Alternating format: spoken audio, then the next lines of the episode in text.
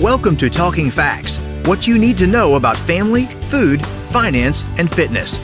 Hosted by the University of Kentucky Family and Consumer Sciences Extension Program, our educators share research knowledge with individuals, families, and communities to improve quality of life. Hello, and welcome to Talking Facts. This is your host, Doctor Jennifer Hunter, Assistant Director for Family Consumer Sciences Extension for the University of Kentucky.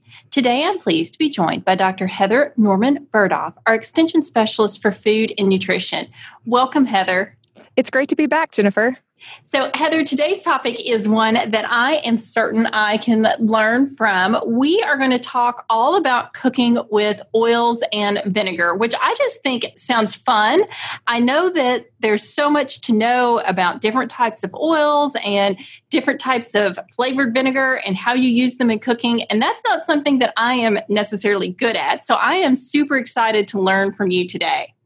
Yes, many people may actually have these in their homes and they're not necessarily sure what to do with it. I'll say that I am still constantly learning about new flavored vinegars and oils, and there's a lot of interest in them because they're shelf stable, right? They're gonna, they're versatile, and there's a lot of ways that we can use them. They're great for adding flavor and potentially health benefits to any dish that you may be preparing in the kitchen. And there's several different types of each of them.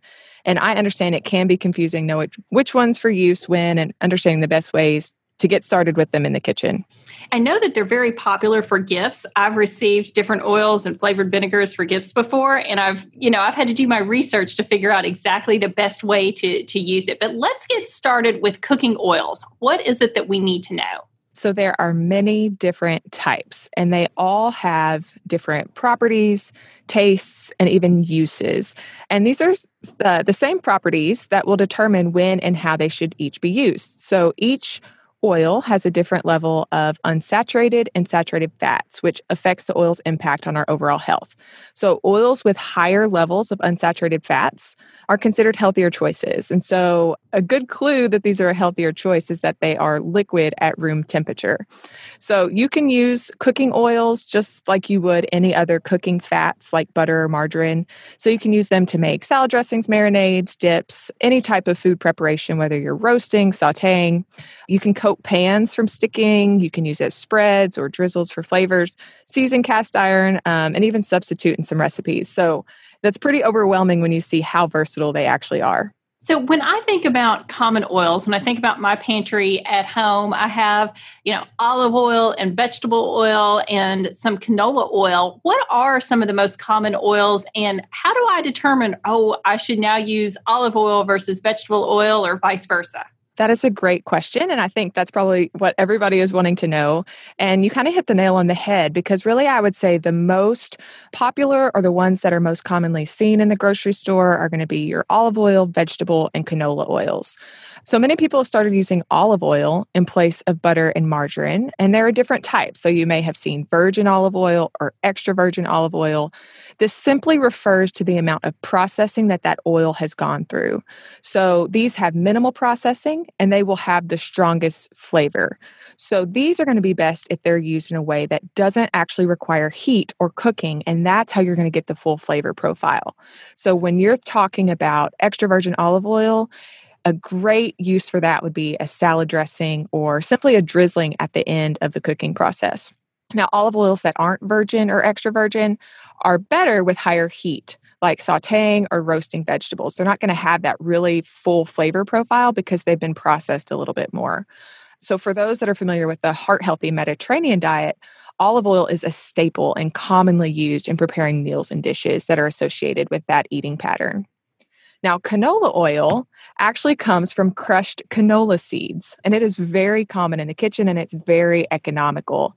It has a very subtle flavor, so it's much more versatile in how you can actually use it in the kitchen. It has a higher smoke point than olive oil, so that means that we can use it at a higher temperature, and it's not going to damage or burn that oil. So think about sautéing, roasting, frying, baking, and even sometimes using it to grill. And then vegetable oil is very similar to canola. It's actually a combination of several different plant-based oils. So the amount of those unsaturated fats in it is actually going to depend on the brand and what oils are actually used in combination to make it. And so just like canola, it's multifunctional, it's very affordable, it has a mild flavor, and so um, it's incredibly versatile in its uses. And so canola and vegetable oils don't have as many heart-healthy fats as olive oil, but they are still a great choice if you're trying to reduce the amount of saturated fat in your diet overall. So I'm going to have to go home today, Heather, and check my olive oil because I'm not certain if I have regular olive oil or extra virgin olive oil or what I have, but I know I saute with it a lot. So I, I probably should check that and may, maybe I can improve my um, my flavors. Yeah, some as well, well. And, an, and another thing to consider too is that some of those extra virgin or virgin olive oils may be more expensive. So you want a cheaper option, then you might want to look for one that has, that is just a regular olive oil that is more versatile in its use for your food dollar that you're spending. Excellent. Okay, so now let's talk about cooking with flavored vinegars. Yes. So I will say that at first I was really intimidated by them because I, I thought they had a strong flavor, but really they're easy to use and easy to store in your home. And they aren't thought about a lot as a way to add flavor to your meals or dishes. They do have that tangy taste, which comes from the acetic acid that it has in it, but they're great for adding a lot of flavor without a lot of calories or saturated fat or salt. Um, there are several different types that have unique flavors and tastes. And some of the ones that are most popular that you may have seen before are balsamic vinegar, red wine vinegar, and apple cider vinegar. And those are definitely the ones that are at home in my pantry. So how is it, or when should we be using these flavored vinegars? Okay, so I love to use balsamic vinegar when cooking.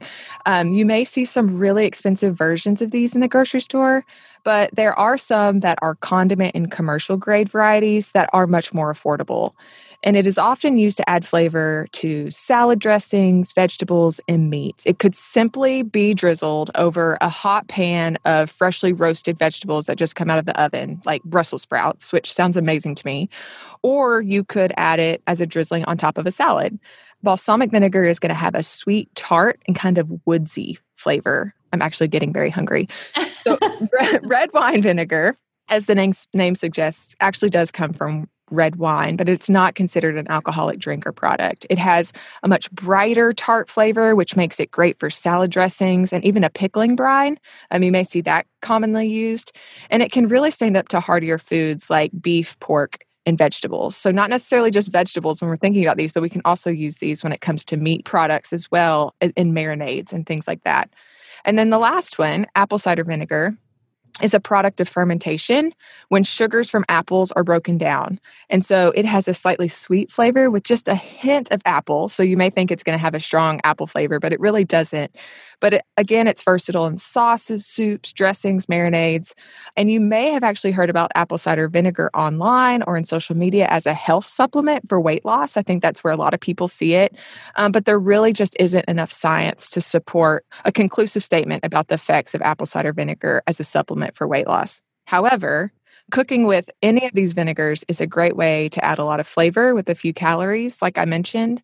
And if you're using them, that means you're cooking more. And we know that people who are cooking more at home are getting a lot more of those vegetables, fruits, and whole grains that they need in a balanced diet. Heather, as as you're talking, and I am thinking about how that I know that I'm intimidated, especially by the flavored vinegars, but that they really can enhance flavor. And I'm thinking specifically that we tried a new chicken taco recipe recently, and it had apple cider vinegar in it. And I really weighed about if I was going to put that in there or not, because I just couldn't see how that was going to fit with the rest of the flavorings. And I finally mm-hmm. decided that the people that wrote the recipe probably know a lot more about cooking than what I know. So I was just going to follow it and put it in there. But you really could tell how, how much it enhanced the flavor uh, of the entire recipe. So that right there alone made me be a little bit braver to kind of step out and maybe try some of the other flavored I am vinegars as well. So- proud of you uh, yeah. for doing that. Yeah, and you I, you know me, and so you know that's a stretch for me, but I did it. No, that's great. And I will say, you know, this is just a short podcast, but for a lot more information and some specific examples of how to use both oils and vinegars, there's a great publication at the County Cooperative Extension Office, if you connect with them, that's all about how to build flavor with cooking, when cooking with oils and vinegars. So if we could link that in the show notes, I think that would be great. We will definitely do that. Thank you so much, Heather. Thank you. Thank you for listening to Talking Facts. We deliver programs focusing on nutrition and health, resource management, family development, and civic engagement. If you enjoyed today's podcast, have a question, or a show topic idea, leave a like and comment on Facebook at U K F C S E X T. Visit us online at f c s dot u k y dot e d u to learn more about the University of Kentucky Family and Consumer Sciences Extension Program, or contact your local Extension agent for Family and Consumer Sciences. We build strong families. It starts with us.